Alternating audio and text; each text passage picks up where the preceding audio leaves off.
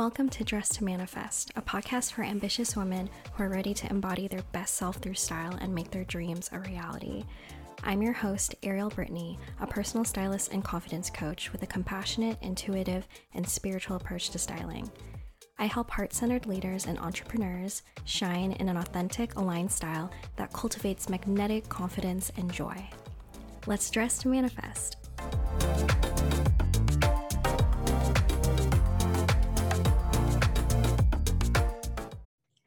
Hello, and welcome to Dress to Manifest. I am beyond excited to be introducing my very first guest on my podcast. She is incredible. She is my business and life coach. Going on, we actually, it's about two years now. We started working in 2020. She has helped me completely transform how I see myself and my life. So it was really important to me that she was the very first person to be on my podcast. That is Mariela de la Mora. And just a quick little intro, and I will let her um, introduce herself in her own words. But Mariela is a leadership and business coach who helps first generation women build unshakable self trust and become in demand, profitable thought leaders. She infuses reparenting and emotional intelligence coaching with business strategy. She knows what it's like to be the youngest and only woman of color at the leadership table, but she sure as hell will make sure she is not the last. So that is Mariela de la Mora. And without further ado, how are you? Welcome.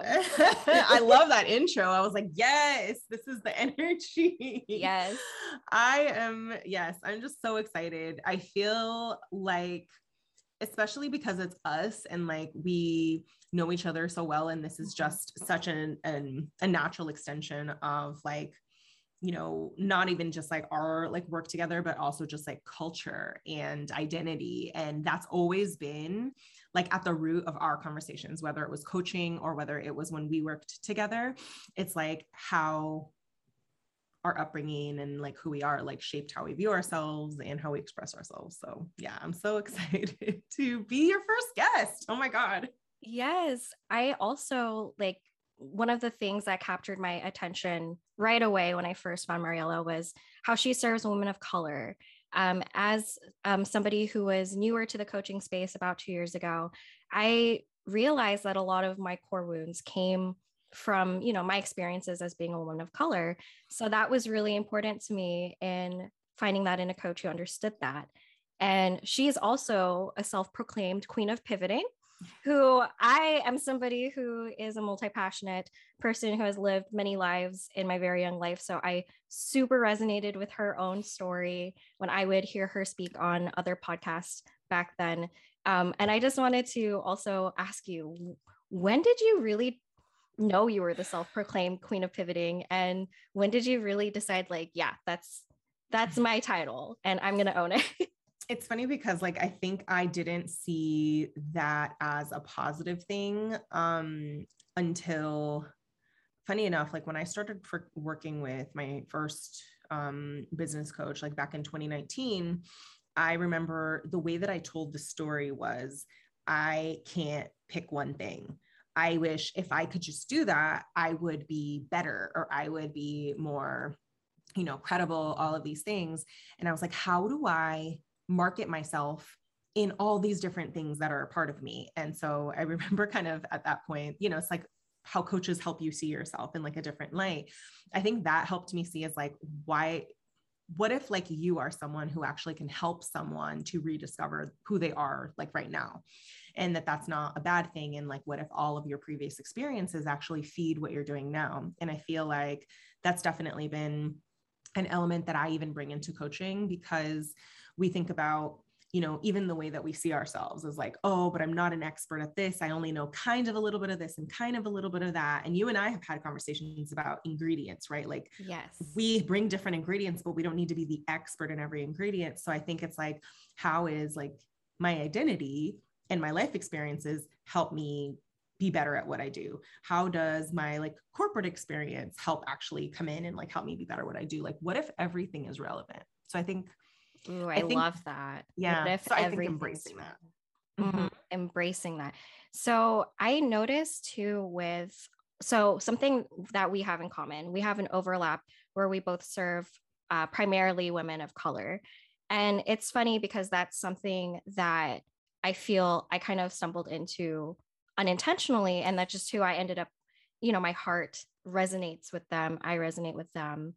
And I, I feel like this overlap into style is so fascinating to me because in the same way that we're talking about you know having so many different ingredients so many different varied lived experiences that make us who we are as women of color i feel like that leaks into our relationship yeah. to fashion and style and you know at the basis and foundation of that is self-expression oh and gosh, yes. like self-expression as a woman of color i feel like is such a complicated beautiful thing yeah. that we really have to develop as we grow older. And I was mm-hmm. curious what your relationship to style and just self expression in general was um, from when you were starting out, you know, in your career and also just in your own childhood and growing up, and maybe yeah. the effects of, you know, your culture seeping into that.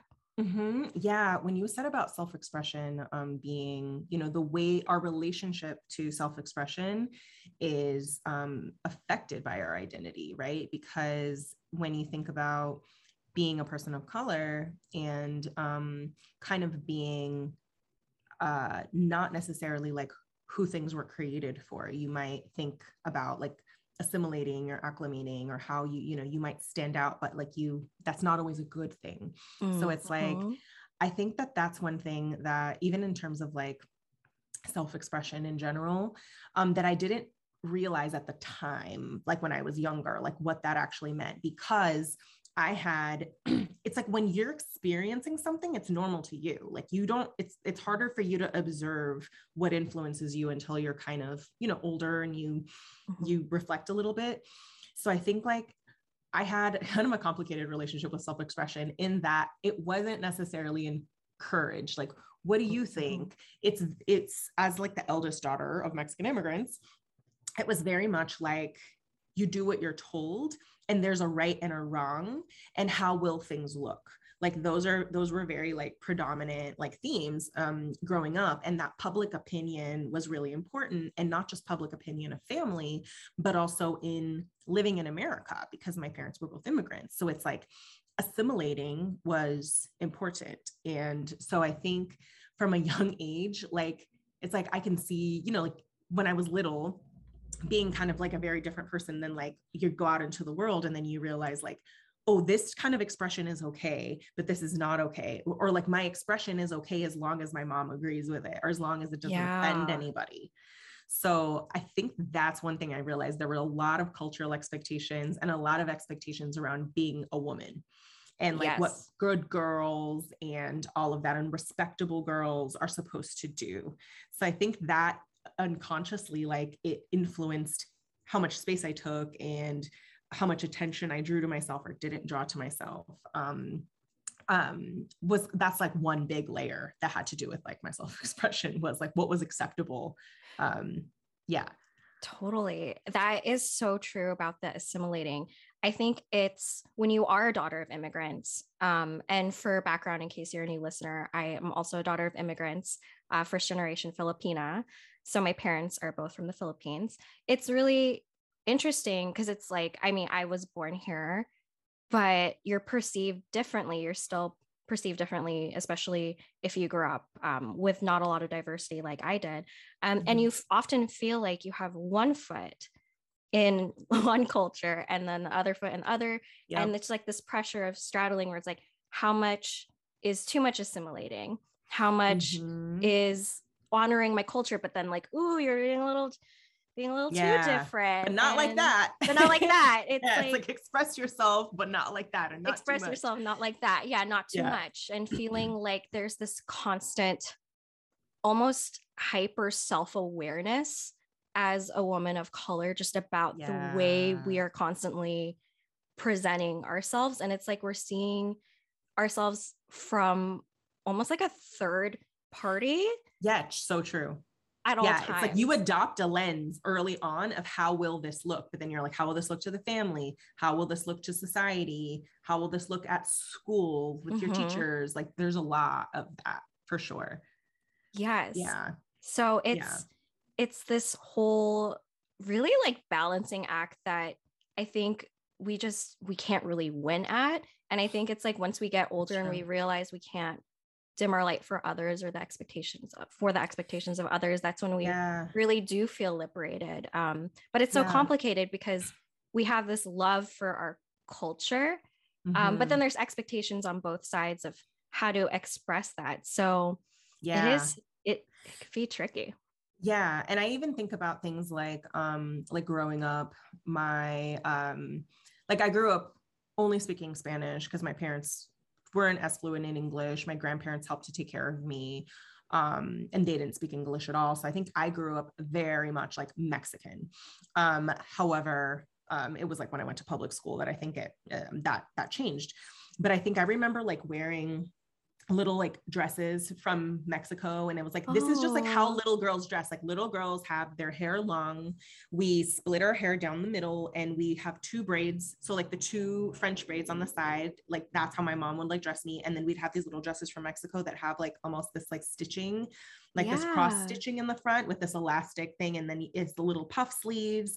And then you wear like stockings and you wear these little, so it's like, there's such a, that that's like how my mom would like dress me with ribbons in my hair everything and then i remember almost going through like a rebellion at a certain point where I was like, mm-hmm. I don't mm-hmm. want anything girly. I don't want any of those things because growing up, there was like these, I grew up feel, I feel like I grew up so Mexican that like I was literally wearing clothes from Mexico, even though I like grew up in the States and so hyper feminine, but like an innocent, soft, like mm, femininity mm-hmm. that they're it's like in a way the extreme of like one side wound up me being like i don't want anything to do with that like later on oh my gosh yeah it makes sense that you would want to completely swing the other way with your self-expression because i think that it's funny because it seems it seems like that's just the definition of femininity that was put on you yes Yes. So what is it like looking back now with your defin your new reclaimed definition i guess of your femininity? Yeah i think that i wound up finding my own way of like what was in the middle of that. Um so it's funny because and we'll we'll talk about this because um in the photo shoot uh, my last photo shoot where you styled me i think this is why i said that a blend of masculine fem- feminine was important to me mm-hmm. and i think it's because i was conditioned in such hyper femininity not just in the way that i dress but in the way that i carried myself and softness and dresses and bows and things like that um, and then i went to the complete opposite side which is like once i had a little more autonomy over how i dressed despite like my mom hating it I grew up in the 90s, like meaning I was in middle school and high school in the 90s. And so growing up on the West Coast, listening to West Coast hip hop um, yes. um, and West Coast, like specifically West Coast hip hop and going to school with 99% black and brown kids like that's and public schools that were not probably the greatest public schools so like that was what raised me like when i learned to speak english i learned it in public school and I learned it around black and brown kids. So that's like why you can tell in like my intonation and the way that I talk. Like I grew up with diversity, but just like no white people basically. Mm-hmm. And I grew up with like literally, I was the, I was in middle school wearing oversized white t-shirts, Dickies, Pumas, and no makeup and like my hair and like I'd wear sometimes like the I wouldn't really wear a lot of makeup thankfully but that was like chola like I was literally like my friends and I would take these pictures of like no smiles like nobody smiled in the picture my friends would have the dark lip liner around their yeah. lips and the eyeliner, the winged eyeliner. Like I grew up like that. And oh so oh my gosh, yes. Iconic. the we winged were, eyeliner. yes. Honestly, like my shaky hands could never. So whenever I see that eyeliner, I'm like, yes. It's a gift, right? And so it, and it was like, but then we were also Latina. So it was like we still the, the Dickies and the Pumas and like the was also like very Chicana like culture. And like girls would wear um i said this recently about like um the artist like selena like yes, and she her. i was like when she was alive i was like her fan and you know and girls would wear these airbrushed hoodies with selena's face on them with their like lip liners and giant hoop earrings. Like I wasn't like allowed to wear like lipstick and hoop earrings, but I rebelled in my own way by being like, I'm totally like Chicana culture. And so I feel like I my mom hated it. And we would we would go to family parties. She would be like, Hi, are you really gonna go dress like that? You look like homeless. Like she would literally just be like, you look, if people are gonna think that I just don't even, you know, you don't even comb your hair, what are people gonna think? And then I was like, in a way, I kind of reached something like, ooh, she can't actually control me. And I like this. This is one thing I'm gonna like, I'm not gonna let her have this. And I hated anything pink. I only wore like black and white and navy and it's just like clothing then became like i kind of hyper corrected into masculine yeah. in a way and then embracing my culture but my culture was very like california mexican chicana culture and i feel like i swung to the opposite way and then i feel like i kind of hung out on that end like i kind of always despised like hyper feminine pink i hate i told myself like i hated pink and i hated any of those things and i feel like i've now come to realizing i do love the femininity, but I've defined what that looks like now. So yes, the masculine, feminine, and actually finding my own style, which I feel like I didn't fully, fully, I didn't actually really fully embody until we worked together. that is so interesting how like that it's what I really love is that there's a community building. And that's the mm-hmm. thing about style mm-hmm. that I feel is often overlooked because I mean, yeah. the beautiful thing I love about style is, of course, it's an individual expression of who you are, and that's how it should be. But it's also a signal like you're mm-hmm. my you're somebody who vibes with me you're somebody who has the same yep. values as me and i feel like it was like this banding together of fellow latinas of the same age that was like wait your mom's making you do that my mom's making me do that um mm-hmm. want to just like go the opposite way together and we were like... all pissing our moms off collectively they were all doing the sign of the cross on their forehead when they saw us walk out the door like oh my gosh that. the sign of the cross yes catholicism's totally like the main religion in uh, oh, yeah. culture too so totally know that the sign of the cross and then even redefining religious things like the cross so it's like girls would wear like a cross keychain or crosses on their like earrings and things like that. So it's like we would just take things, redefine it to like our mothers, you know, like, you know, like freaking them out. But that's what it is. It was like clothing. And I think there's always an element of like rebellion in every generation. But I think mm-hmm. in my generation, I kind of grew up with the, the like masculinity because it was like, it was the era of like TLC and the most was like the big oversized baggy pants and then like showing the midriff. So when I started going with like oh. showing the midriff and like I was obsessed with Aaliyah, like I wanted to be her, I would go to school like just like with the thing. My mom hated that. She's like, don't you ever, you never, you can never show your stomach. Like you can never show these certain parts. And so it's almost like I experimented with like how I wanted to show parts of my body and and you know things like that. But it was so um to me it was like clothing became like a rebellion and like a reclamation of what femininity could look like because I aired more in like the oversized clothing, you know, all of that. And um, yeah, I went through lots of phases, but I feel like that was more formative because it was when I became old enough to have some like decision making power over like how I dressed.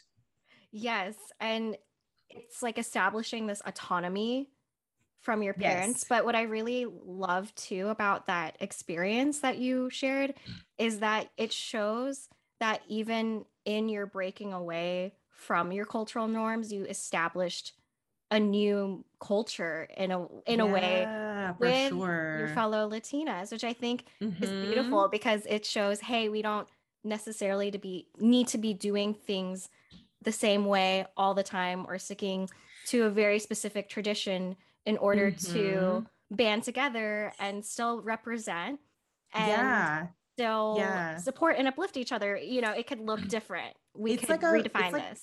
It's like a multi, um, I don't know what to call it, but I kind of feel like um where I've heard the term like multicultural kids, like we're the multicultural kids in the sense that like even if both of your parents came from the same country, mm-hmm. you're part of another culture. And I think for me growing up, in the 90s in the West Coast around Black and Brown kids, I felt like the culture that was mine was the melting pot. It was Cali, hip hop, being Mexican, and then a little bit of like growing up in America because that all of it was was influenced in the way that I dress. So even to the extent of like, you know, we see the oversized tees and the, you know, the mm-hmm. the Dickies were Latino culture, but then there was music culture with like the Selena oversized hoodies. And then I would take influence from like famous like R&B, you know, singers and all of that. And so I think it really it was clothing can really be such a reflection of like the different parts of our identity like overlapping yes and the way that we craft them and show that we're just so multi-layered and yeah. multicultural it's just yeah. this really cool physical representation of our essence on the inside but mm-hmm. also our lived experiences which i think is just i think it's so yeah. cool that like all of that had this strong profound impact on you and just like how you show showed up in the world but mm-hmm. i know that um a lot of that rebellion also it could stem from those beliefs that i think are put on us as women of color and yeah. interestingly um a lot of those expectations like yeah they're from the world but also from within our own culture um mm-hmm. because you know we know style is a self a self-expression we know that now but i think when we're younger um i mean luck i was lucky i had a or i have a mom who's super into fashion and style mm-hmm. but i know that with my women of color clients you know they felt like okay i was told style was frivolous or like mm. a waste of mm. money and different beliefs yeah. around is it shallow like should we be focused on other things like being more I don't know, godly or good with money, or there's just so many other things you could be doing. I feel like there's a lot of stories so there um, that yeah. kind of spark the rebellion that you were talking mm-hmm. about. So I'm just curious if you have any um, beliefs that were passed down to you that kind of spark that rebellion into um, you know that movement that you were part of with your fellow latinas yeah i think that um one of the like when i think about like what was modeled to me um was like modesty. Um mm-hmm. so i think that was part of it is like you know don't draw attention to yourself like don't draw too much attention to yourself. So i think that that was something that i internalized was like it's my responsibility to not draw attention to myself. Um, and i think that this could be said of all like of anyone socialized as a woman but i'd say especially probably in Latino culture and maybe like not even just Latino culture of you cannot dress in a way that attracts a man's attention and that that's your responsibility to not dress like you want attention and i think that's one yes. thing for sure that i think in a way it was like i don't know i think i like i definitely internalized that to to the extent that like even when i dressed much more masculine it was just kind of like I, I don't know um so i think that there was there was definitely that of like don't be and then and this actually made me think of another thing of something I internalized. So me and my mom have like the very similar body type. Like we're pear shaped and we have like a big butt, like small waist, big butt, big hips. And You're like bombshell shape though. Yeah. Like, hello, Marilyn Monroe. but it's like I I saw it as a burden yes. growing up. And I think when I wore the baggy pants and the oversized tees, in a way, it was I was protecting myself from having eyes on me. And I think that um, when I got older and was like, I don't want to wear the oversized stuff. And then the oversized kind of went away. And then it was like the early 2000s. And I started wearing more fitted things. And then guys would like holler at me or whatever. You know what I mean? It was also like where I grew up because guys would holler out of the bus. Like they, you know what I mean? I was literally yeah. like, I grew up with that. Like, hey, hey, hey, girl, hey. Like, you know, like, and then I was like, oh, it's because they, like, I'm showing my butt too much. And like, I'm wearing these, like, so this is what I get. And so I, I think mm. for the mm. longest time, I had like a love hate relationship with my body. Um, and I've heard this from women who have like larger size breasts and all this that it's like you're not trying. You just want to be able to dress the way that you want. But you ha- we have such internalized ideas about attention from men is bad and it's your responsibility to like hide that. Um, to the extent that my mom it's funny it makes me think my mom once shared a story where she had to fight a girl at school. What? The one fight that she ever got in, the one fist fight she ever got into in middle oh, school. Wow. She said this girl said you walk like a duck and you're you're sticking your butt out because you want boys to have attention. And she would just bully her. And eventually my oh mom my was like, goodness. Do you want to fight me? And like I just remember caring, but it's so funny because it was still passed on to me, being like, you're always going to look more sexual in clothes because of the mm-hmm. way that mm-hmm. your body looks. So it's your responsibility to like, and no one's saying it in those words, but you learn right away, like your sexuality and your body are actually like a burden you need to like manage. Oh my goodness. I think that was yes. definitely something that was passed on to me and, and in like just in my relationship with my with my body and actually um seeing it as something that I can celebrate and not like my responsibility to like keep eyes off of my butt or whatever, you know what I'm saying? Because it's now it just is what it is. But I think culturally that was one thing that like for sure um has always been in the background. Um, and I think I'm sure a lot of women can relate around like what is modesty and you know what is a good girl dress like, you know? Oh my gosh, I keep like shaking my head for I because we're we're recording this over Zoom, so I know that the listeners can't actually see, but I'm just like nodding my head so much, like I'm at like you know gospel, like hearing gospel at a church, like agreeing because that super resonates with me too, and I find it so like hopeful that as women of color like these these things can transcend into different cultures so we can support each other through the shared experience of that because modesty yes um in asian women as well especially like in mm-hmm. filipino um culture because you know catholicism is the main mm-hmm. religion there too that yes we have this yeah. complicated relationship around that too where it's like how much does a good girl show like how much skin and yeah. even though um you know my parents never talked about it it's just like this kind of implied thing i think within just the larger context of a family like you have a lot of family members you know there's yeah.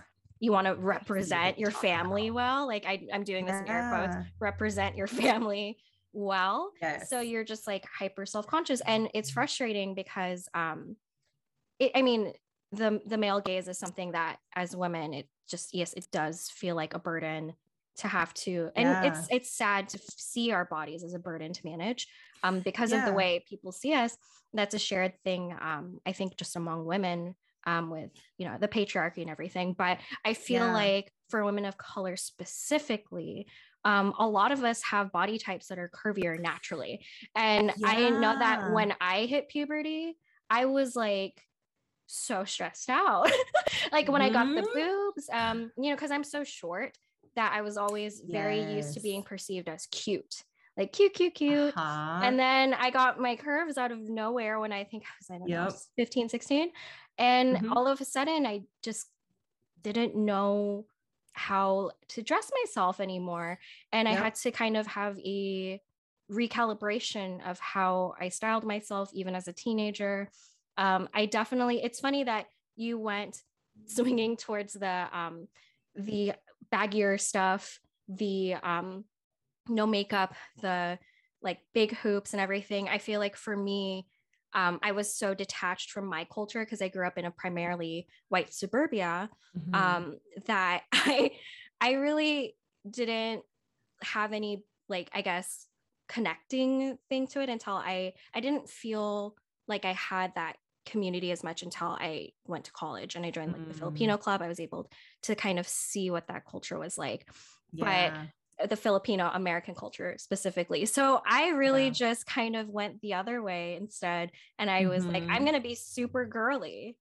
And yeah. I became hyper girly where yeah. I wore, I really went into the frills, the super pink, super um purple. I mean, I love lavender. Like I'm literally wearing lavender. Everybody knows I'm obsessed with lavender. It's a huge part of my branding. Yep. Um, but I think for a really long time, I was uncomfortable with sharing the edgier side, the more assertive side of me, the yeah. side of me that actually really enjoyed being sexy and wearing black and leather and looking like a boss. And mm-hmm. I was, mm-hmm. I was really sinking into that aesthetic of girlhood as like almost a protective um, boundary so that um. I could continue on feeling protected, almost like in this blanket of innocence. Mm-hmm. A blanket of innocence. I like how you kind of like describe that, and then deciding, like redefining, like what it means to you. Yes, but- and redefining that, and being a you know a grown woman now, and feeling like okay, I actually can redefine this. I can still love girly. So um, I find it funny because so many of my clients have that same thing where they, you know, shunned away all of the girly and then started to um, embrace that more, embrace the, the like the things that are so like like it just feels so like divine being a woman those those things like the silk and the lace and mm-hmm. all those things that i know i personally love and i think that it's cool to see how we kind of are other halves of each other's journeys where i actually went and had to learn how the to embrace the, the like the kind of more edgier parts of me the parts of me that i think were I, were like a lot more um i just felt too assertive for the comfort mm. of other mm. people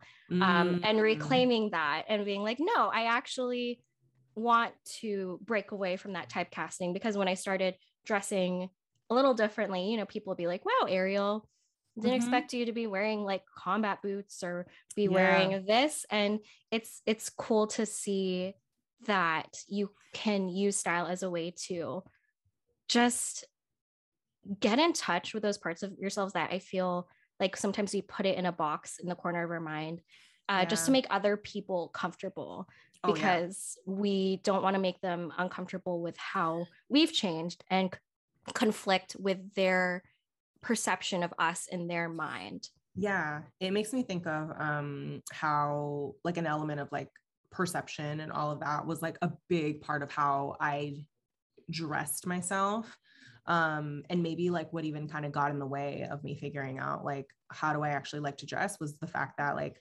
i was in corporate from when i was like 17 and um there was and the types of corporate jobs that i had were very like formal you know like everybody would just dress like the men would dress with like button up shirts and slacks and you actually had to wear there wasn't like business casual it was like you had to dress up for work so it's like i literally had an entire wardrobe um, for work that I would never wear. I didn't even like, and I would never wear it outside of that. And for the longest time, I had work clothes and then real life clothes, and they were wildly different. And now that I think about it, um, a lot of the work clothes were things that I dulled down, like things that I naturally liked, which is like bright colors, accessories, animal print. Like, still to this day, like you cannot keep me away. Like, if I see something leopard, I'm like, how can I make leopard look classy? Oh my you know gosh, what I mean? Yes. so I it's like, it. But, at work, yeah, I felt like I couldn't do that. And so it's like I would have these button up shirts. And I remember thinking, like, and these slacks. And I was like, I freaking hate these slacks because they're not made for somebody with like a butt. And so I, I would always mm-hmm. have to like wear like a belt. And I also felt like at work, it was my responsibility to like not like show my body at all because I didn't want to like have anybody like look at me and then not take me seriously. Yeah. So it's like that was another like element of like, you know, over time being able to join the way that I dress and not have it actually vary so much depending on um like what circumstance I'm in. And obviously we dress for it, but it all feels like me. And I think that that's something that not everybody has gotten to where it's like, you know what your style is, but it doesn't drastically, you don't change it for like someone else's like gaze essentially um as much and i definitely did for a long time where it was almost like a split identity and a lot of that had to do with mm-hmm. modesty and like don't attract attention and like you know also things when you think about culturally it's like um uh, women of color often like I don't know if this is a word, but like exoticized, where mm-hmm. it's like I assume that they're like already like looking at me a certain way, and it's like oh no, I'm like Latinas are are hypersexualized. So I think that's another thing. It's like I don't want to be like the sexualized Latina. So there's just so much of that of like rediscovering and like reclaiming that for like myself that took me honestly like a really long time yes i mean it's it's a lot it's a lot to process it's a lot mm-hmm. to unpack and to even start untangling because i think that a lot of it is so deep rooted and yeah it's kind of it's kind of like i didn't even know i was consciously doing or thinking a lot of the things that mm-hmm. i did mm-hmm. around my style around covering up or around um having that what you said was so was so good it was the having almost like a split identity yeah. um in self-expression through the style because mm-hmm. I also would do that where I would be dressed completely differently for a family event versus with my friends Ooh, versus yeah. at church versus um with Yeah. with just for how I myself wanted to show up. It, it was it's like, Like this who's judging you? who is Like that's what I judging think. Is it your family and your the- and your aunties that are judging you possibly? Or is it your boss and your coworkers who are judging you? Or is it just your friends? And then you can like be yourself, you know? So it's like this split. Yeah. Oh my gosh, at work too. I remember um, when I was in corporate, I had like a very casual dress code. Um, you know, they they told me, yeah, we could just show up in jeans. Like people mostly showed up in jeans and like maybe a button up or something. And Mhm. um, that was kind of just laid back.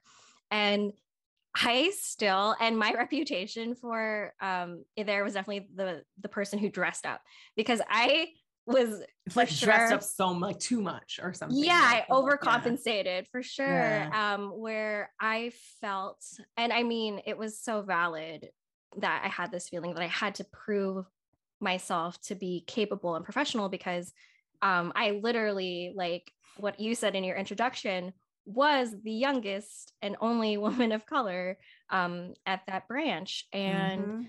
it was like I felt this need to be taken seriously. So I would dress up to compensate for it.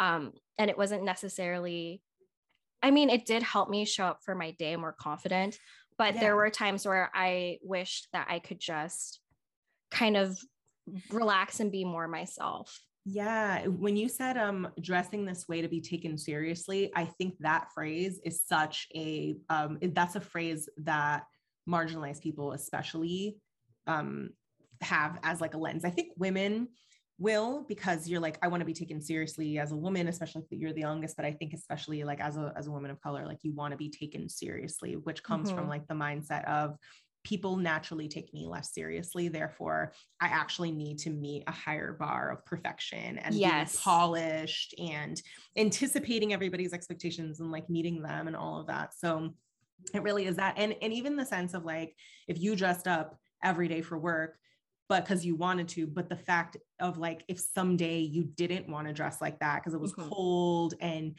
you know if you were on your period and you just literally wanted to wear some like really cute elastic band pants that kind of lightweight look like sweats, you'd be like, oh, but if I do that, are people going to take me less seriously? That's the difference. That's the difference. when Mhm. when you're marginalized, you think like one slip up or what could be perceived as a slip up might make you look less like lose your credibility. And those are the things that I thought about all the time. Like every day I need to show that I belong here. Every day I need to prove that how uh, how good I am as everybody else because I literally was like told like no you cannot. Um we won't promote you because of like the way that you talk like not in those exact words but like I was told those things so I was like no I'm held to a higher standard and I have a smaller margin for error than anybody else. yeah, exactly. Where it feels, everything feels very high stakes. yeah, it's like a microscope or something like someone's waiting for you to slip up. And I don't ever want to be the example of the negative stereotype, even though in reality it's not negative. You know what I'm Yeah, saying? it's not. Um, of, of just being like that, you know, it actually makes me think of when I think about like not being the stereotype. Um, I remember being able to experience like my own stereotypes of myself when I um, lived in London with my ex-husband and I went to work in an office there where um, the standards were even more old-fashioned and patriarchal and very white-centered to where I remember coming to work with a on my very first day wearing a um, red it was almost like a reddish orange but mostly red blouse and I had like I don't know like long earrings and like multiple people were like wow that's very bright. And it's like this is also English culture. And I was like oh I'm it, it had been a while since I'd been in an office. And I was like oh I forgot like they're not that's not okay. But I naturally love bright colors. Like I come from I think people from warm tropical climates like we just like these bright colors. Like I grew up seeing my Mhm. mom wear she would dress like such a boss like my mom oh, even though she didn't invest in her style, she didn't spend money on herself, but she would have things given to her by my aunt, who's older than my mom. mhm. And she would always dress like such a boss. Like she would have these like red blazers with like a little pin in like her hair, and she'd wear these like I forget what it's called. You know what it's called? Like a hat, and it has the little like oh, like a fascinator.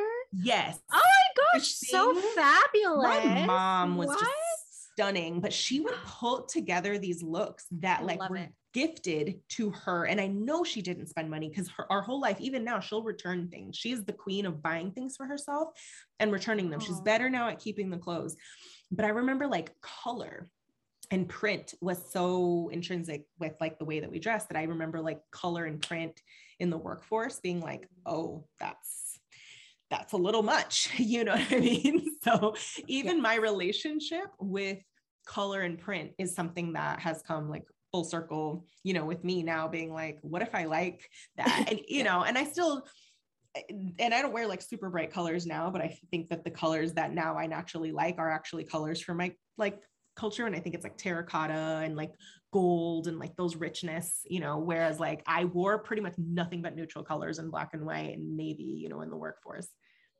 Gosh, it's like it, it's like the expectations literally stripping you of like your technicolor magic. Yeah. Like, and that's and what I love. And that's what like right now people can't see, but I have like hot, my rebellion is I have hot pink nails two weeks ago before I got my nails done, they were like neon red almost. So I still find ways and I'll get comments on them too. Yes. Out here. But I'm like, I live in the Pacific Northwest. Everybody wears like hiking gear as like as as an outfit. So like my my like expression is okay, maybe I don't want to wear the super bright colors, but like I still like them and they just show up in different ways.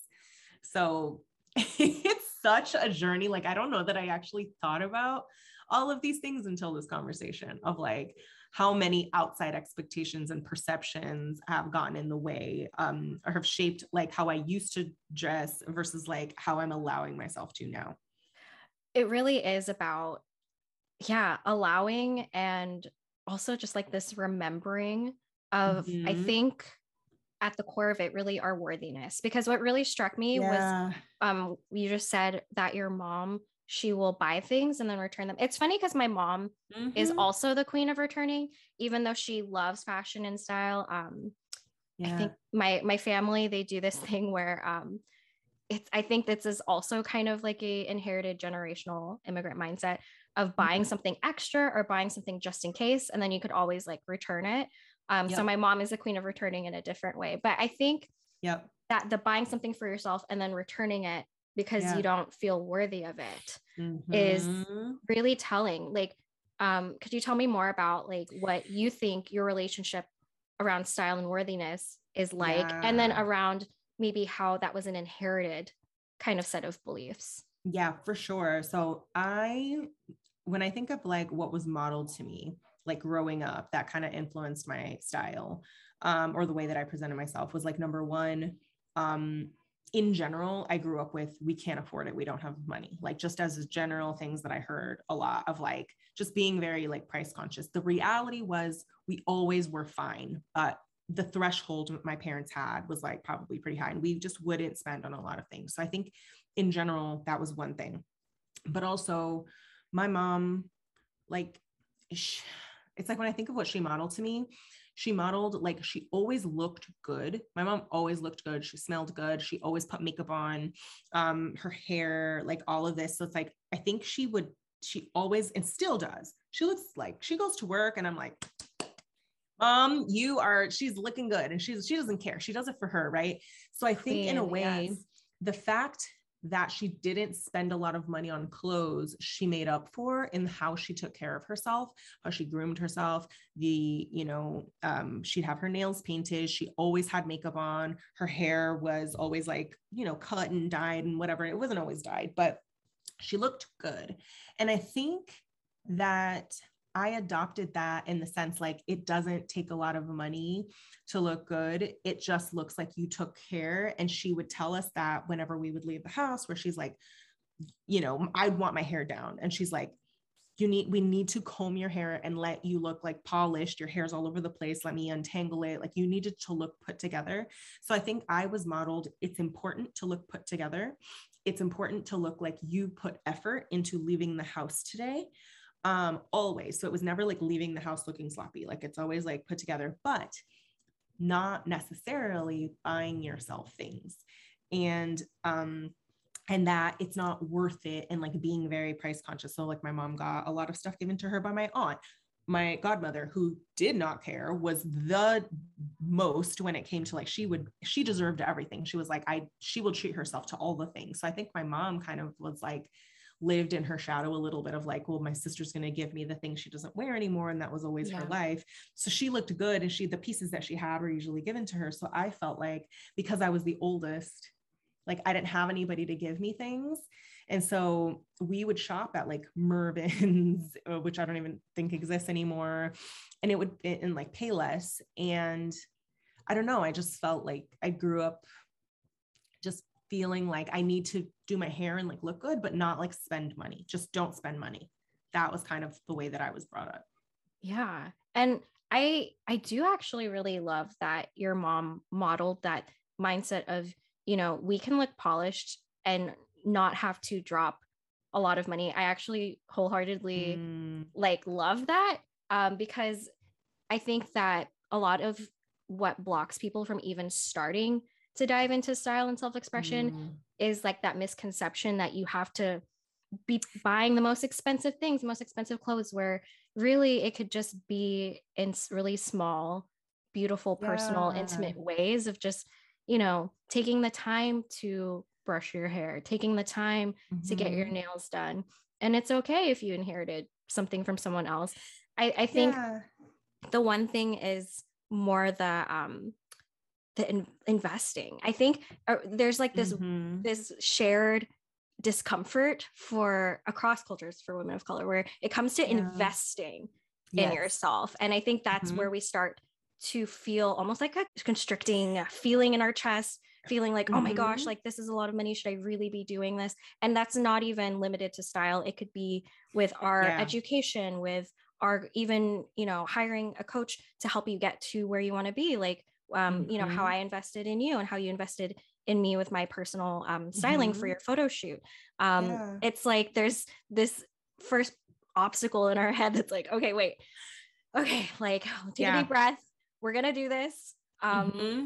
I, I know I'm worth it. Um, but it's yeah. that initial discomfort that I find is such a almost, you know, at least in the um, conversations I've had, quite universal. Feeling. Especially if it only benefits you in your mind, when you think mm-hmm. like, if it only benefits me, I can do without it.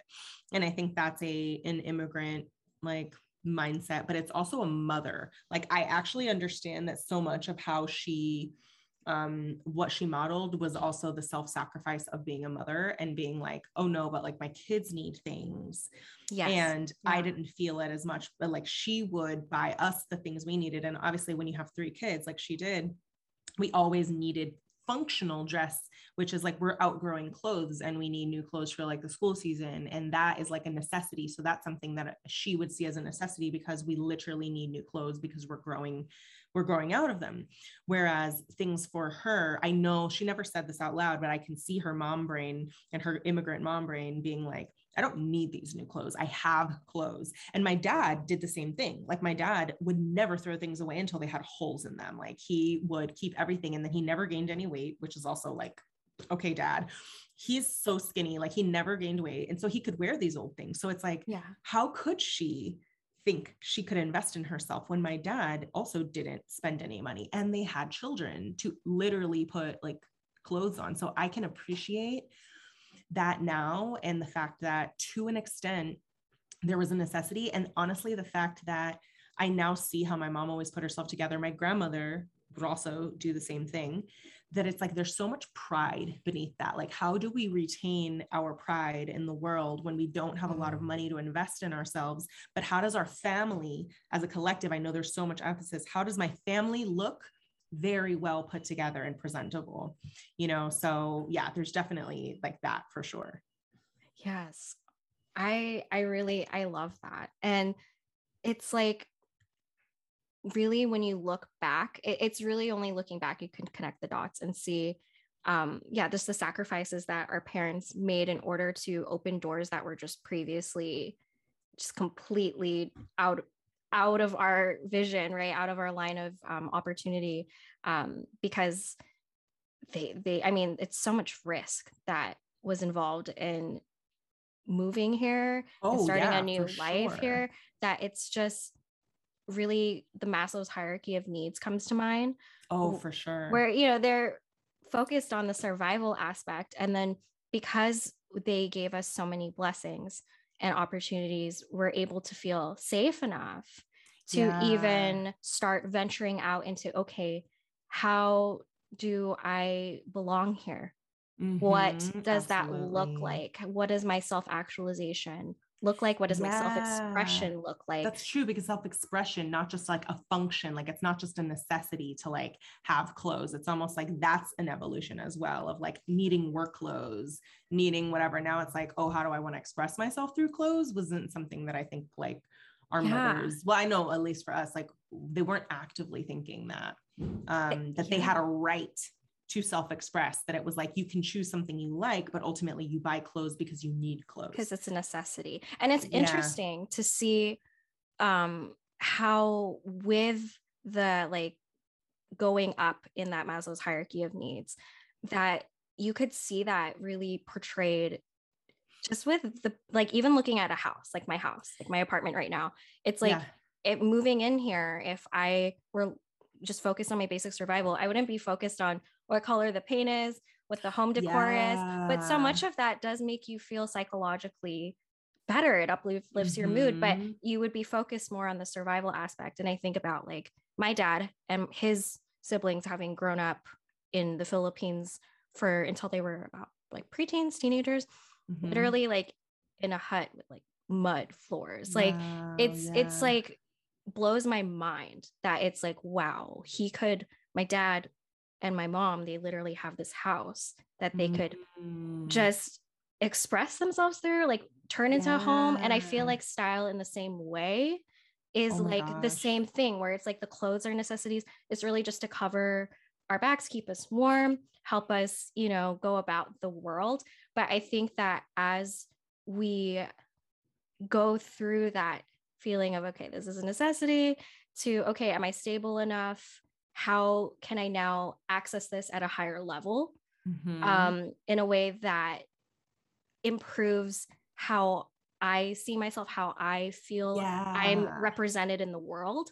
Um, yes. So it's really interesting to see it portrayed through like that that hierarchy of needs literally portrayed through tangible things and how we use them, including clothes. Yeah. When you said um, you know, moving towards like style is like how you see yourself, it made me think like how much of a lot of our upbringing is dressing thinking of how we're being perceived not how yes. we see ourselves which is part of the survival right? It's part it of the survival of, of, like that foundational like because part of the survival yeah. is like adapting and assimilating. It is. And also too i think for with you know part of like the immigrant lens but i say person of color lens in particular is like looking like you have more materially than you maybe do.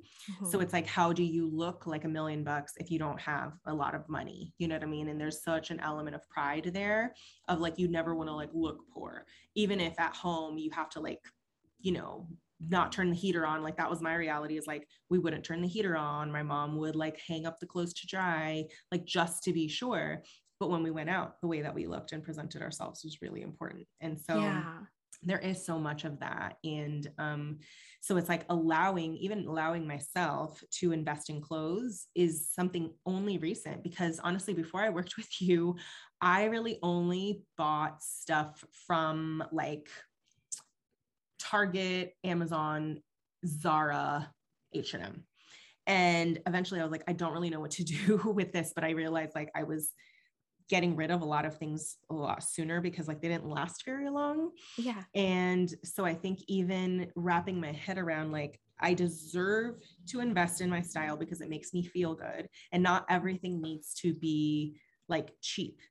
Um, I can invest more in certain pieces. And so I think part of the permission I gave myself and part of what I even like learned with you was like, um, it's, it was like the deservingness, but also like the um, how do I do this in a way where like not everything is expensive or like you know, expensive is a label, right? But it's like how to selectively pick pieces. But a big part of that was the mind is like the mind hurdle I had to get over over like deserving to spend like $150 on Aritzia like faux leather pants, which I bought for like, and I remember how much it was because I was like, I'm spending $150 on these pants. Or like my reformation dress that I wore, this this gold dress that is yes. buster dress that is stunning. And it's the most simple dress. I opened it and I was like, this dress was $150. But then I put it on and I was like, oh, that's why it's $150. yes. And it's like, it just changed. It blew my mind because I thought like, how often have I bought, let's say, cheaper dresses and then threw them out because they didn't fit well or because I didn't really actually like them after all? I didn't really like them even when I bought them. And now I'm spending $150 on a dress. I I will I love how I look when I wear these things and I it made me think like I I've been doing this my whole life. Like buying the getting the cheaper option when it came to my style because I thought I could look good without it, but it's like I feel good buying things that like I actually like. It's almost like I settled for like C plus, B minus on how much I liked something because it was cheap. And now I'm like, how about I let myself buy the thing that I want?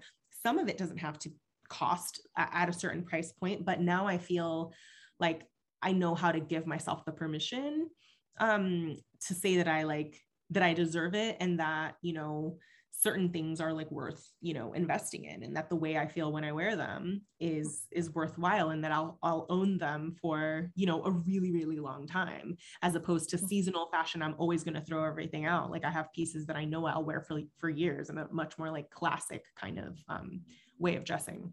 Exactly. It's like not about settling. And then it's also knowing yeah. that it's going to serve you in the long run like the longevity yeah. of it which is actually you know more sustainable too and that we we're going for the quality and for also for context for the listeners like i the way i shop for my clients is very um, based on their budget, but also high low. And that's the way that I high shop low. for myself, mm-hmm. where I don't believe you have to own every designer item, but also mm-hmm. we're not trying to, you know, load up our closets completely with fast fashion, um, not only because it's bad for the environment, but it's also just mm-hmm. gonna break apart pretty quickly. I think that the way you take care of certain items is important too. um, like I have a few Forever 21 pieces that have lasted me years and years, but it's because I get mm-hmm. them dry cleaned. So it it really is about kind of like thinking about the bigger picture in terms of your closet and your standards for yourself and raising them. Um, so yeah, yeah, yeah. I yeah. am so happy that your perspective has changed. And um, I want to also share with uh, the listeners that we did the photo shoot in, it was in February. Yeah. We started our work together um, mostly end of December January. Mm-hmm. So I wanted to ask in your experience working together for your photo shoot, how were you able to step into the fullest version of yourself, including your culture? And also would love if you could, um, you know, tune everybody in kind of with the intentions we set, because with my clients, I always love setting intentions for not just photo shoots, but also your style, because yeah. I think that we can just kind of look around look around for context because mm-hmm. i mean that's mm-hmm. what we're trained to do it's literally human instinct to compare yeah. ourselves so we can adapt and survive and tuning inwards and setting the intentions first and foremost it's so powerful and it just mm-hmm. sets everything off with this potent energy that mm-hmm. when it mm-hmm. comes into fruition I mean, wow. Okay, you need to check out Mariela's photo because I oh, was oh, screaming when I saw this. If, so if y'all saw like my other photos, and not that there's anything wrong with like the previous photo shoots, but I think there was such a there was such a knowing of myself in it. And I think so and that's honestly what why I knew I was ready to work with you because obviously like I've known what you've done I'm you know we've been working together but I think that I did not know myself enough to um, to even give the guidance that was probably like necessary for you to help me in the way that you did. Because I think when I look at how I even showed up in like my previous photo shoots, I think I was still a little bit more in like performative energy and in like giving myself permission. So I think a lot of me was still um, wanting to either like like look professional right but professional according to corporate standards and so it wasn't really until um the end of last year where I think I fully, fully owned like my place as being like I am a business coach specifically for first gen and I've already been doing it but I think giving myself a permission and like you know um, how important my my culture is in the work that I do and in expressing myself. So I think that like I was able to come to you with a much more fully formed um, idea of who I already was that I was trying to express rather than I want to look a certain way. It, that would have been a much more performative energy. This wasn't about me trying to create a certain perception for people. This was more about like, here's who I am. Here's some of the things that I'm reclaiming. Like, so for example, reclaiming professionalism was one of my like themes where it's like that I even had that with like a blazer and underneath I have this corset lace, like low cut top. I also set a blend of masculine feminine. So there are pieces that are masculine feminine. The, the photo shoot location was masculine feminine with like soft green, lush, like um, like colors on like the sofas, but then it was also like high ceilings, industrial brick. So it's like all of the elements I was able to come to you with like, this is who I am. And it also said, I want my culture represented. I knew that I wanted like a crown in one of my in one of my photos. So like you were able to take those pieces and I didn't know what that meant for my style. I just knew how to describe it and then you were able to ask me the right questions, get frame of reference from my closet and and then I could say like, well, I like this because of this and all of that. So I feel like you kind of know how to take what people can articulate. And then when you showed it to me in the closet, I was like, yep, I would buy almost all these things. And it's funny because like I literally would have bought probably all of them, but then I got up to like, okay, I want to spend like I spent like two thousand dollars on my on my clothes. And it didn't even have to be that, but I was like, yo, I love all this stuff. But it's just crazy because you took a vision that I could just describe in like some frames of reference. And then when you reflected it back to me, I was like, it's like I was using words and then you painted a painting. I love that. Oh my God. I yeah. So yeah. And I feel like now I'm like, oh, I like that because these things. So I feel like it helped me see it visually, where it's like I know how to shop like better for myself and um, know how to put things together in a way that looks effortless and is still comfortable. Like I still, it's like a very, I'm a, you know, I'm an active mom, like I'm running around after a five year old, but I still feel like I feel so good when I drop my kid off at school. More than one mom has told me, you're the best dressed mom at drop really? off. Yeah. And then they're oh just like, God. oh my God, you look so good. They're like, you just like, you always look so put together. I never got those comments before. Like, and I said I wanted to be that mom that was just like, oh, because it's literally like 8 30 in the morning. So for me, and I haven't touched, I haven't put makeup on, but I look put together. And I was just like, wow, it doesn't need to take a lot of time. I could literally stroll out of my house. I still haven't done makeup, but I have like earrings and like the top and like the coat that I'm wearing and I all this stuff. And I'm just like, damn, that's exactly what I wanted. I just wanted to look put together and I feel good. Like I feel really good. I feel even better showing up to coaching calls and everything. So it's just been like it's just really changed the way that I see myself and I feel so much more empowered um to like really just like be seen. Honestly, that's what it yes. is. I feel more mm-hmm. comfortable being seen because I'm like, yep, and I look good. oh my god, I am beaming. I am beaming.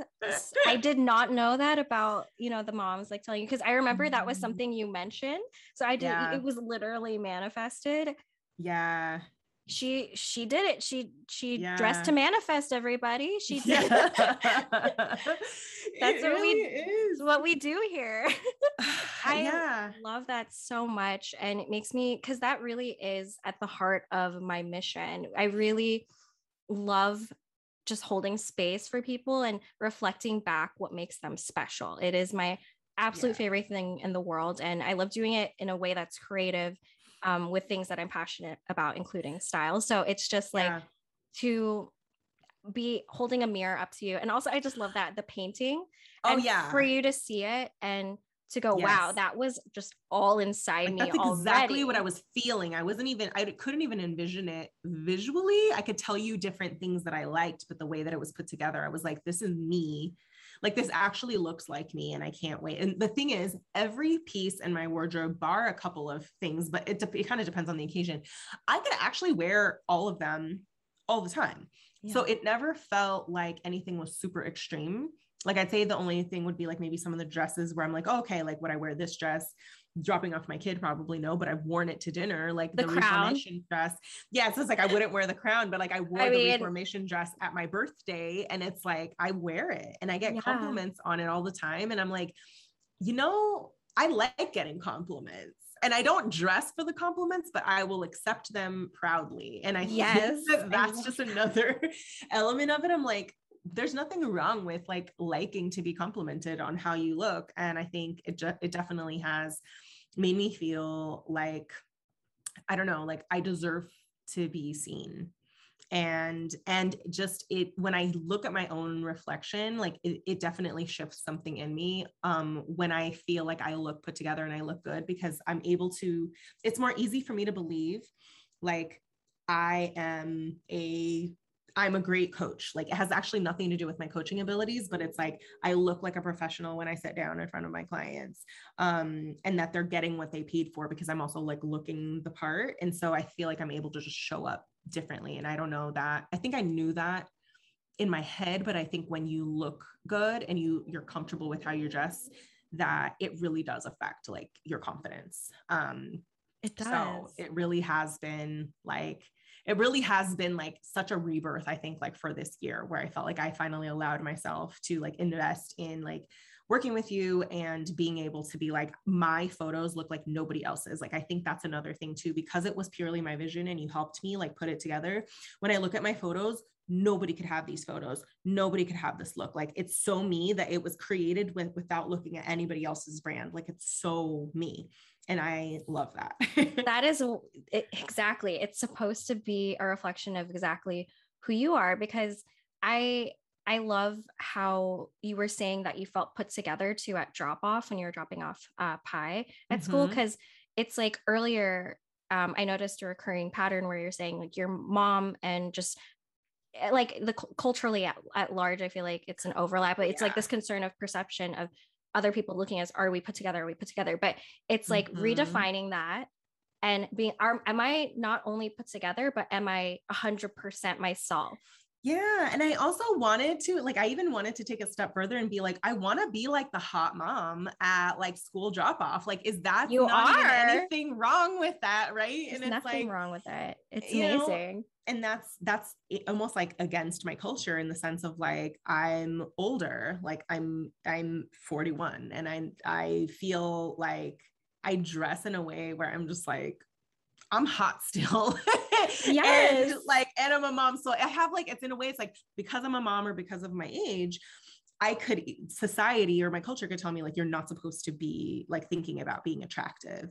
You know what I mean? But I'm like, F that. Like I am and I want to be seen, even if like nobody saw me. I look fine in my house and that's okay. yeah, it really is like the look good to feel good. Yeah. Um, I, I taking it a step further, it's it's like I saw this quote and I'm trying to remember what quote or who said this quote. If somebody finds it, DM me, let me know. But it's about um, how every outfit is almost like casting a spell.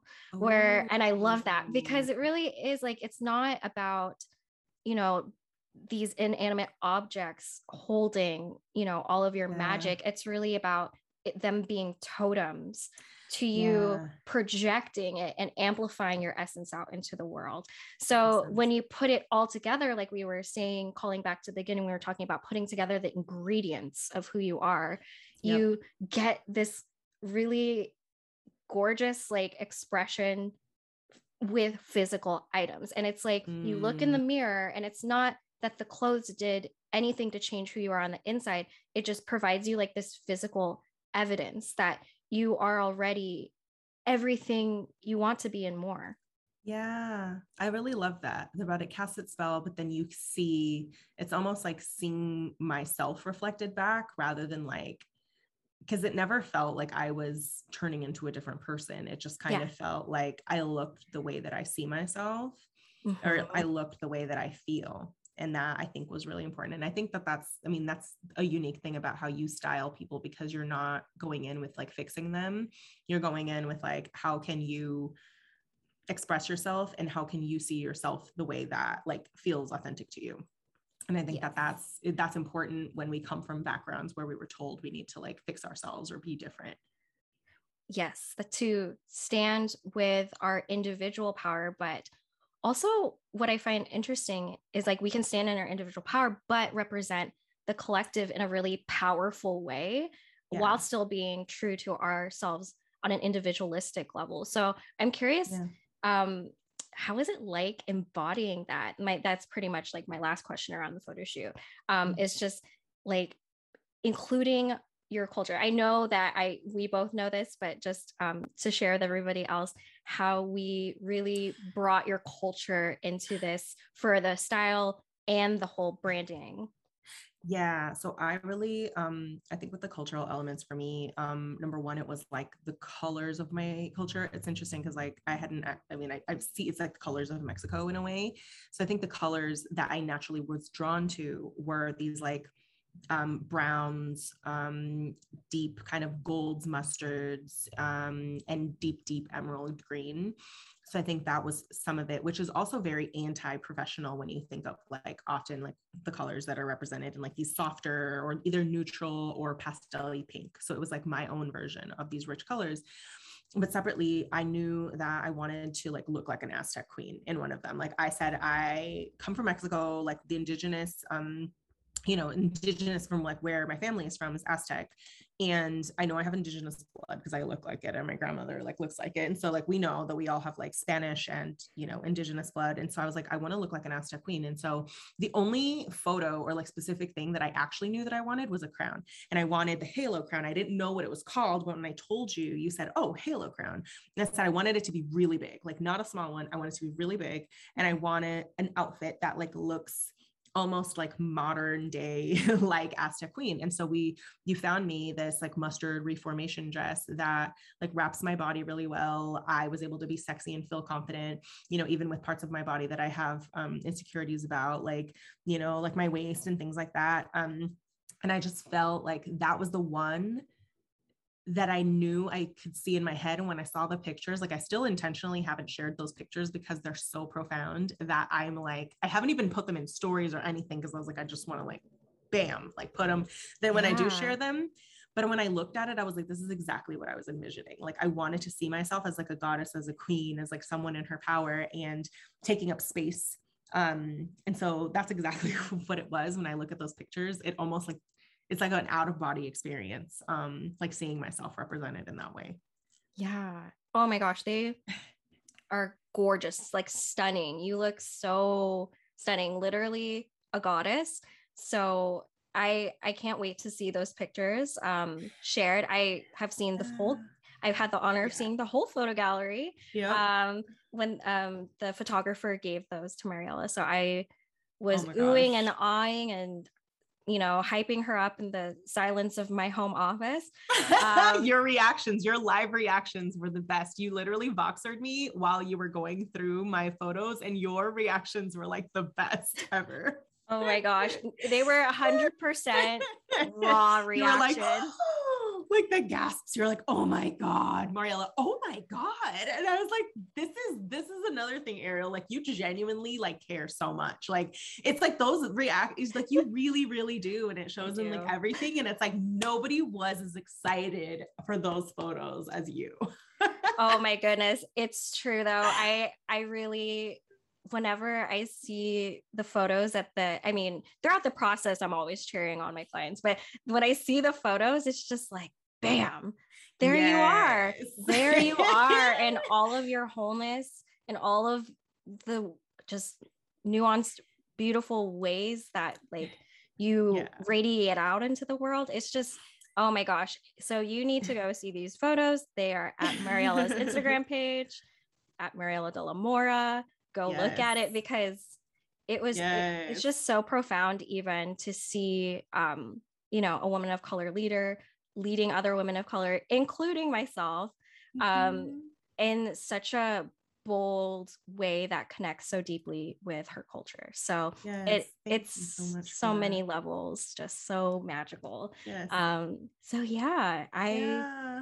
think that's it for my questions. Oh, wait, no, I did Yeah. have one last question. Mhm. Um, what beliefs about your style do you feel have now been rewritten and reclaimed now that we've kind of walked the listeners through the process? That's a really good question. I love that you asked me a belief question. I feel like that's a that's a coaching question that I ask at the end. Like, what beliefs are we going to be carrying into the new week, or what beliefs are easier for you to embody now? Yeah. I think number one, I deserve to be seen. Um, number two is my identity is a part of me and deserves to be celebrated. I think another is like my sexuality is for me, not for anybody else. And um, I deserve to invest in myself. I love to invest in myself with style, in my style. I love investing in my style. I think that's another one. So yeah, that's that's it. Those are so profound. And oh my gosh, I'm really happy that it just had a lot of energetic shifts behind something as um, you know, external facing as a photo shoot, that there could be so many internal shifts involved. That is um, a huge part of my process is like I really want it to be an embodied experience for my Yeah. clients. And I just think that your experience uh, really beautifully captured that. So thank you for Yeah. sharing and for yeah, being thank here. Thank you, Ariel, for just being you and you know, for being my guide like through this process, you know, and helping me see myself um the way that I've kind of seen myself inside, but now I look more the way that I feel. And it was a full circle moment because Mhm. I think that in so many ways, Mariela has helped me see myself in our work with her coaching me these past two years. So it was like, again, like a beyond an honor and just something that I, I feel like was such a big milestone um, in my experience too as a stylist. That I was like, wow, I am serving, um, you know, a leader who has poured into me, pouring back into you and being able to know that like wow this person who has seen me literally at my rawest most human and like the deepest deepest darkest parts in my brain like Oh, yeah. still would love to work with me and Mhm. still like really sees um you know the transformation that can take place so it was just so wonderful on so many levels for i think both of us Yeah. Yes, for sure. And wanting to work with you because of those things that are raw and real, you know, and I think that's that's a belief for all of us to take away that the people that we work with want to work with us because of who we are and our humanity, not despite it. So yes yeah. So So, on that note, I am going to um, direct the listeners to your Instagram. So, at Mariela Delamora uh, to reach her. Are there any other um, ways that they can reach you or any other um, specific services or programs that you'd like to promote? Because you do not want to miss out on the magic that is this woman. So, if you're looking for a coach, especially as a woman of color, as her client of, you know, t- going on, I think, two years now, Mhm. um yes i cannot recommend her enough I appreciate you. No, definitely. I say Instagram is the best place to to find me. I'm on LinkedIn as well. It's just a very different kind of uh, facing more like leadership coaching there. But on Instagram, you get a lot more of me and of my life and of my beliefs and of my story. So definitely find me on Instagram. Um, yeah, and offers. I'm still only offering um, one-on-one private coaching at least until the fall when I will be opening up a mastermind. But until then, I am happily just working with all of my one-on-one clients who are all incredible. Um, including you, and just very, very, very grateful. yeah thank you so much Thank for you, being my first podcast guest and for being here Oh my gosh. i loved this this was so juicy i really oh my hope gosh, that girl. Yes. So many sound bites. so many sound bites so Thank you, Ariel. Oh my God. Yeah, I cannot wait. Seriously, you got all of the stories out of me. I hope that you all absolutely loved this episode. Leave us a message if there is anything that really resonated with you. You can DM me at ariel.brittany. And if you'd like me to, you know, walk you through the same process, have a photo shoot that really captures your magic in an embodied way that honors every facet of who you are, then I am your girl. And I'll catch you next week. If you need guidance with your personal style, I'd love to help you with my one on one personal styling and confidence coaching services. Whether it's for an event, your everyday style, or a brand photo shoot, we get you ready to embody your next level of growth with true to you outfits you absolutely love. Check out my website at www.arielbrittany.com and follow me on Instagram at ariel.brittany. Thank you so much for listening, and I'll see you next week.